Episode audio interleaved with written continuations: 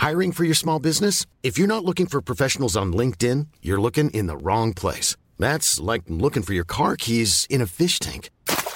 LinkedIn helps you hire professionals you can't find anywhere else, even those who aren't actively searching for a new job but might be open to the perfect role. In a given month, over 70% of LinkedIn users don't even visit other leading job sites. So start looking in the right place. With LinkedIn, you can hire professionals like a professional. Post your free job on linkedin.com slash spoken today. Get up to 30% off wedding jewelry at BlueNile.com and remember the joy of your wedding day forever. Blue Nile offers everything from diamond and lab-grown diamond wedding bands to classic pearls, earrings you can design yourself, even gorgeous sapphire pieces for your something blue. Whatever you choose, Blue Nile's pieces are all graded for excellence for a lasting memento as brilliant as the love that inspired it. Right now, get up to 30% off at BlueNile.com. BlueNile.com. Welcome to the History Today podcast. This article is taken from the November issue of the magazine, which is on sale now. Despite her valiant efforts on their behalf, Margaret of Anjou would lose both her husband and her son in the dynastic tragedy of the Wars of the Roses. By Lauren Johnson. Read by Greg Johnson. The coastal fortress of Bamburgh in the far northeast of England was suddenly overrun by soldiers on the 25th of October, 1462. English, French, and Scottish rebels, they had sailed across the North Sea to fight for Henry VI, though they were not commanded by him. Instead, they answered to his queen, Margaret of Anjou. The seizure of Bamburgh was part of a campaign by Margaret that was to endure for more than a decade, ultimately succeeding, against all odds, in achieving her ambition of restoring the Lancastrian dynasty to the English throne. In the Wars of the Roses, Margaret is remembered as a warrior queen, the she wolf of France. But the means by which she operated in the period of Lancastrian exile from 1461 to 71, her unceasing diplomatic efforts in Europe and campaign of resistance in northern England, have tended to be sidelined in histories of this apparently national conflict. The reasons for this neglect in the 15th century are clear. Margaret's activities were often geographically distant from the largely southern English chronicles of this era.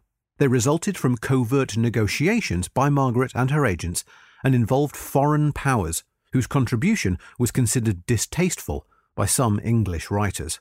There was also considerable contemporary unease at the military and diplomatic dominance of a powerful woman over her husband.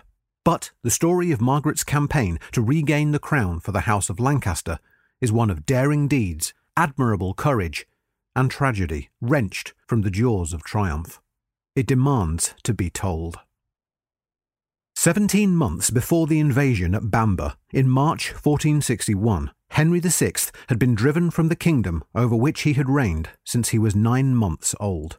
Now in his forties, Henry had proven woefully inadequate as a king, losing all the French territories that his warrior father, Henry V, had gained during the Hundred Years' War, even losing those that the English had occupied since the 12th century.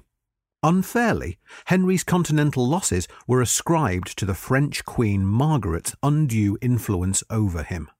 In fact, after arriving in England aged 15 in 1445, Margaret had readily accepted the role expected of her as a politically subservient peacemaker. It was only when Henry suffered a mental collapse in the summer of 1453 that Margaret asserted her right to a leading role in politics. Seven months pregnant at the time of Henry's psychotic break, Margaret endured another 16 months of uncertainty. Her only child, Prince Edward of Lancaster, was born in October 1453, but Henry did not recover until December 1454.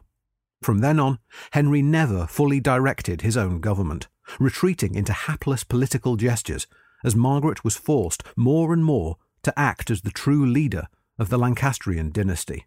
Dissatisfaction with Henry's inept rule and Margaret's increasing dominance carved deep rifts in the body politic, alienating his subjects from the House of Lancaster. In 1461, after years of violent struggle, Henry was deposed in favour of a distant kinsman, the charismatic and militarily capable teenager Edward IV of the House of York. Henry, Margaret, their son Prince Edward of Lancaster, and around 30 loyal attendants and their families fled north, seeking refuge in Scotland with the Dutch Queen Regent, Mary of Guelders. Margaret and Mary already knew one another, and while Henry sought personal solace visiting monastic sites, the Queens negotiated an alliance to restore the House of Lancaster through military action. Nominally, this campaign was for Henry, but increasingly, the future of the dynasty was vested in his son, the young prince. Margaret hoped to resurrect the old alliance of France and Scotland in the Lancastrian cause, and to that end took the divisive step of surrendering Berwick, a long contested border fortress, to Mary of Guelders in April 1461. French aid ought to have been secured more easily, as Henry and Margaret were both related to Charles VII of France. Henry's late mother was Charles's sister, Catherine Valois, and Margaret's aunt, Marie of Anjou, was Charles's wife. Moreover, in recent years, Charles had come to rely heavily on Margaret's Angevin relations to rule France, as he suffered worsening bouts of ill health, binding his ulcerated legs and concealing the resultant limp beneath floor sweeping gowns. Unfortunately for Henry and Margaret, Charles went into a steep decline at the worst possible moment for the Lancastrian cause. He developed an abscess in his jaw and, unable to eat or drink, starved to death in July 1461. Charles' successor was the universal spider, Louis XI. Unreliable and self serving, Louis's infamously sloppy appearance he was mistaken for his own servant on more than one occasion, concealed a mind moulded for duplicity. His earliest act as king was to imprison his father's Angevin advisers, a worrying indication of his lack of interest in Margaret's concerns. Worse, Louis had spent the last five years living in the court of Philip, Duke of Burgundy, a known Yorkist confederate.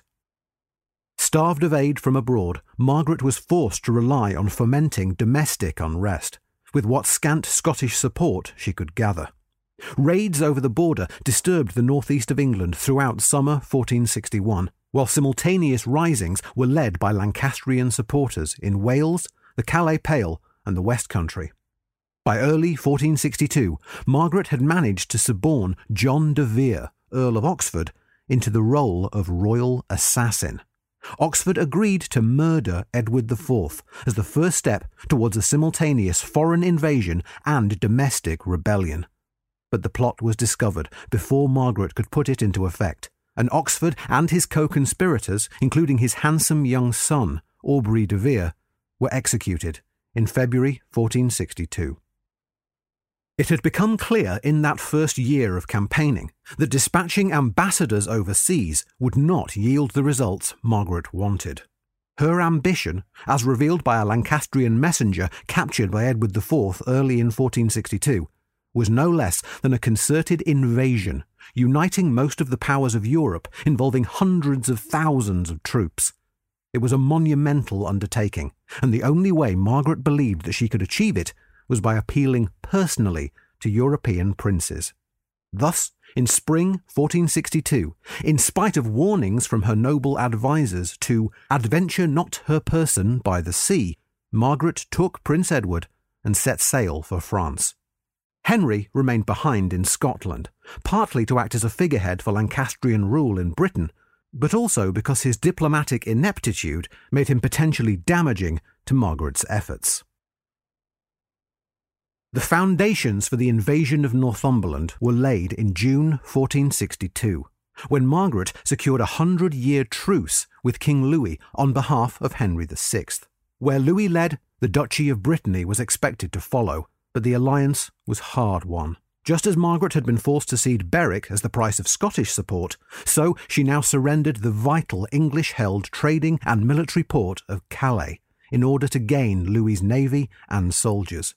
This agreement was so potentially damaging to the Lancastrian cause that Margaret insisted it remain secret, omitting it from the official treaty agreed with Louis at Tours on the 28th of June. With promises of naval and military support from Louis, Margaret planned her Northumbrian invasion.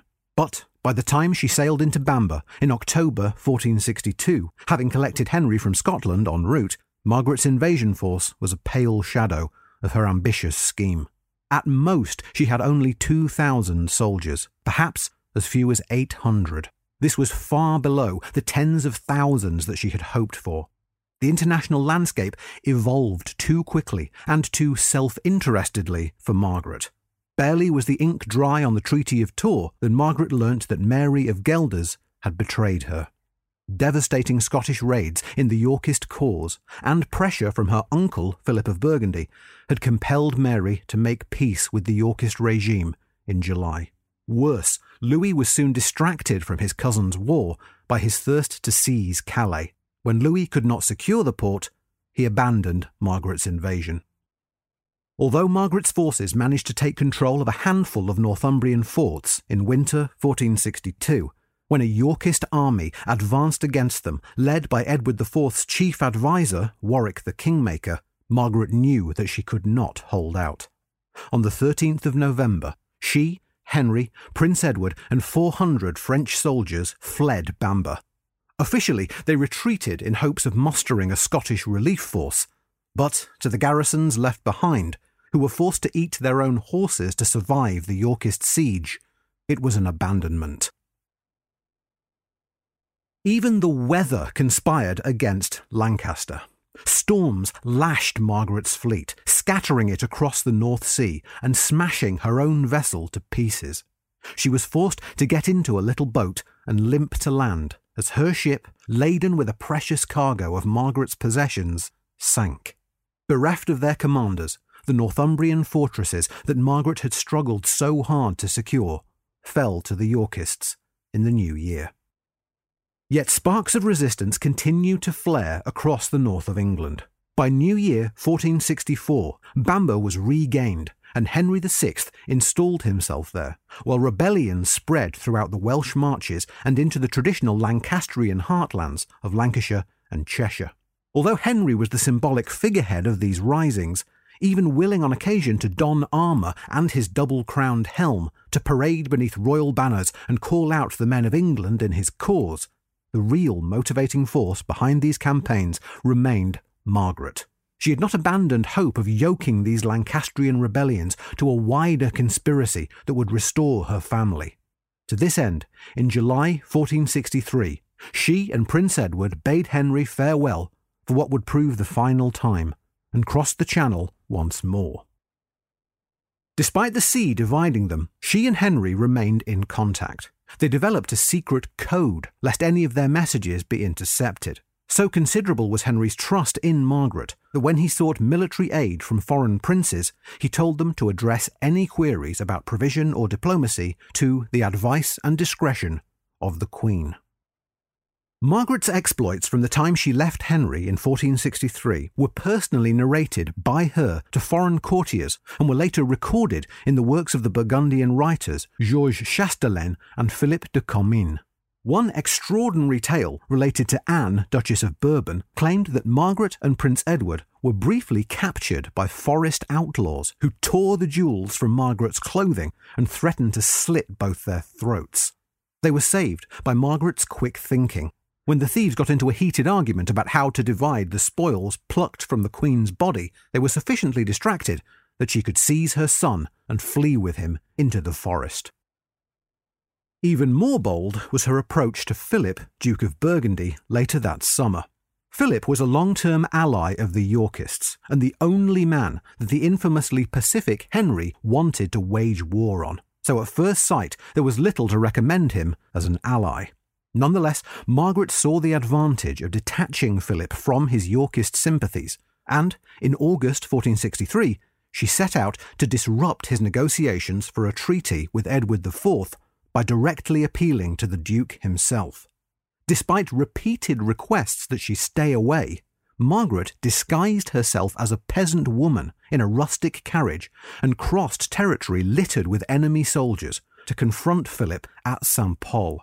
As a prince who prided himself on his personal chivalry, Philip could hardly refuse an audience with the dispossessed queen when she turned up on his doorstep. Although he did not promise to support Lancaster, he rewarded Margaret's efforts with money and a rare diamond for the cash strapped Queen. Meanwhile, in England, the Lancastrian creep continued. By early 1464, most of the north was in Lancastrian hands, and, imitating Margaret's tactics with Burgundy, Henry dispatched his followers from Bamburgh to disrupt Yorkist peace talks with Scotland, this time by military means. Alas, Henry was no warrior. At Hexham, on the 15th of May, 1464, Henry's troops were roundly defeated by a Yorkist army. Henry himself was several miles away, hiding in Bywell Castle, where the discarded remnants of his armour and a few confused page boys were discovered by the Yorkists hours later. Henry managed to evade Yorkist capture for over a year, but in July 1465 he was betrayed and captured in Lancashire. Transported to London with his feet humiliatingly bound to his horse's stirrups, he was imprisoned in the Tower, and there he would remain until Margaret could free him. Margaret's response to her husband's capture was to redouble her diplomatic efforts. She had settled at Koeur Castle in Bar, a lesser seat of her father, Rene of Anjou, and there she became the spider at the heart of a vast web of treasonable activity stretching across Europe. As well as Louis XI, who was bombarded with emissaries and personal entreaties from Margaret, every European power whose nighness of blood might make them receptive to a Lancastrian restoration was approached. Generations of intermarriage meant these potential avenues of alliance crossed the continent. Henry's great grandfather, John of Gaunt, had married three times, siring not only the English dynasties of Lancaster and Beaufort, but also descendants including Alfonso, King of Portugal, Eleonora, Empress of Germany, Henri of Castile, and Charles of Burgundy, the son of Duke Philip. To these distant kinship networks, Margaret now appealed in hope of finally achieving her Europe wide campaign to remove the Yorkists from the throne. From the start, though, her efforts were thwarted by faulty intelligence. When she dispatched the Earl of Ormond to the King of Portugal, neither she nor her courtiers were clear of the King's name. Despite her exertions, no European alliance was forged. Nonetheless, Margaret continued to hope for her son's restoration. She ensured that Prince Edward's education would make him a very different king from his peace loving father. One of Edward's earliest princely acts had been to preside, aged seven, over the trial and execution of two ex Lancastrian lords who had defected to the Yorkists in the wake of the Battle of St Albans in 1461. Edward had been blooded young and while his education included the usual princely accomplishments of Latin and legal statecraft, military prowess was given primacy. Edward's tutor, Sir John Fortescue, reported that the prince gave himself over entirely to martial exercises, sitting on fierce and half tamed steeds to practice his skills at arms. By the time Prince Edward entered his teens in 1466, a Milanese ambassador claimed he talked of nothing but cutting off heads and making war.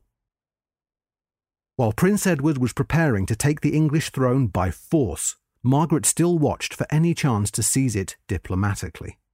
Thus, she saw an opportunity to capitalise on Yorkist division long before others. In 1464, Edward IV had alienated his cousin and chief counsellor, Warwick the Kingmaker, by marrying an English woman, Elizabeth Woodville, without consulting his advisers, and, mortifyingly, while Warwick was negotiating a marriage between Edward and a French princess. Margaret knew about Warwick's resentment at this royal duplicity as early as February 1465. She appealed immediately to Louis XI to assist her in seizing the opportunity of Yorkist division to invade England. Louis rebuffed Margaret, but her instincts were right. This rift between Edward and Warwick would never heal, and by 1467, Louis was starting to see the benefit of fostering Yorkist division. Edward IV had grown closer to Burgundy and was negotiating a marriage between his sister and the Burgundian heir Charles. Although Charles's Lancastrian blood had hitherto inclined him to assist his kinsmen against the Yorkists, his first ambition was to remove Louis from his throne. This alliance thus raised the spectre of a Yorkist Burgundian invasion of France, depriving Louis of power and Lancaster of its chief, though unreliable, ally. Finally, Louis was willing to consider Margaret's advice. An ambassadorial report of a conversation between Louis and Margaret's brother, John of Calabria, in 1467, revealed that she was prepared to ally with Warwick. If Louis was so fond of Warwick, John said, he ought to try and restore his sister in England. By implication, what was good for Lancaster would now be good for Warwick. Margaret neither trusted nor forgave her enemy's usurpation of her husband, but she nonetheless recognised the distasteful necessity of uniting with him in common cause against Edward IV. The following year, a Lancastrian messenger travelling to Wales was captured by Edward IV and tortured into revealing the strands of this conspiracy. Already, a number of Warwick's closest allies were implicated in a rebellion to restore Henry VI. Margaret's international plot finally came to fruition in June 1470, when she, Warwick, and Louis signed the Treaty of Angers.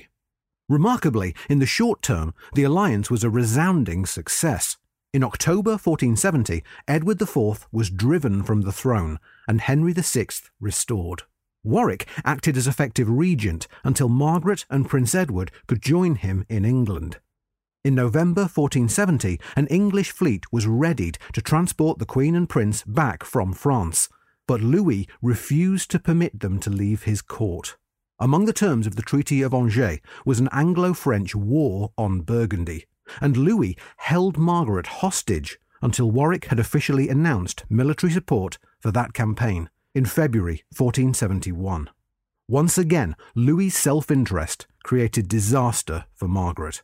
The fugitive Edward IV had claimed refuge with his sister and her husband, Charles of Burgundy. When Louis and the Lancastrians declared war, Charles was provoked into supporting York. He provided Edward with a navy and 50,000 florins to regain his crown. Finally released by Louis, Margaret and her son returned to England as fast as they could, but bad weather delayed their arrival too long. They landed on the 14th of April, 1471, to learn that Henry had been taken prisoner and Warwick killed in battle. On the 4th of May, Margaret's Lancastrian army confronted the Yorkist force of Edward IV at Tewkesbury Margaret's son, Prince Edward, insisted on fighting, knowing from the education that Margaret had provided that his presence could provide a decisive moral victory. In his first battle, Prince Edward was killed. The Lancastrian army, which Margaret had spent a decade assembling, was annihilated in just a few hours. The supporters who had been Margaret's companions in exile throughout those perilous years were butchered in her cause. Margaret was found four days later. As a prisoner, she was driven in a cart before Edward IV's army when he entered London in triumph on the 21st of May. That same night, Henry VI was murdered in the Tower of London. Her son and husband dead, Margaret retreated completely from the political scene. With her retirement, Edward IV's victory over the House of Lancaster was assured. Margaret lived another 11 years, first as Edward's prisoner, and then, from 1475, as a hostage of Louis's half hearted hospitality in France. She spent her final years seeking solace in religious relics, reading and riding through the Loire countryside with her hunting dogs. She may have found comfort in a work she had commissioned from the Burgundian memoirist Georges Chastelain. In his Temple de Boccace, Margaret appeared as a forlorn heroine, the rock of the English kingdom, consoling herself with the image of fallen leaders who had gone before. Like them, she had the power to inspire and command, and also to garner and retain loyalty. When she died in August 1482, she was still attended by Catherine Vaux, a Provençal who had been with her for over 30 years, and who, like Margaret, had lost her loved ones at Tewkesbury. Margaret was indeed the rock of the English kingdom, the foundation on which the Lancastrian cause had maintained itself for a decade and more. Without her and her unceasing diplomatic and military efforts, the re-adeption of Henry VI in 1470 to 71 would simply not have happened.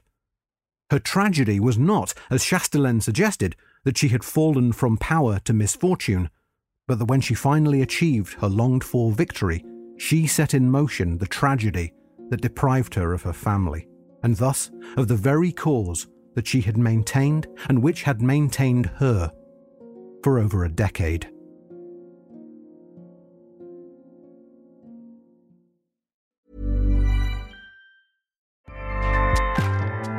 ACAST powers the world's best podcasts.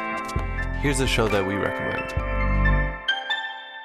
The Real Housewives is a guilty pleasure for most, but if you're looking to not feel guilty about that pleasure, tune in to Everything Iconic with me, Danny Pellegrino, where I break down all the messy moments and behind the scenes antics of Bravo's popular franchise. And on Everything Iconic, I also interview celebrity guests like Kelly Ripa, Keke Palmer, Drew Barrymore, Cameron Diaz, and more about their guilty pleasures, their past work, and so much more. So if you're pop culture obsessed and find yourself watching way too much reality TV like me, tune in to Everything Iconic with Danny Pellegrino wherever you listen to podcasts.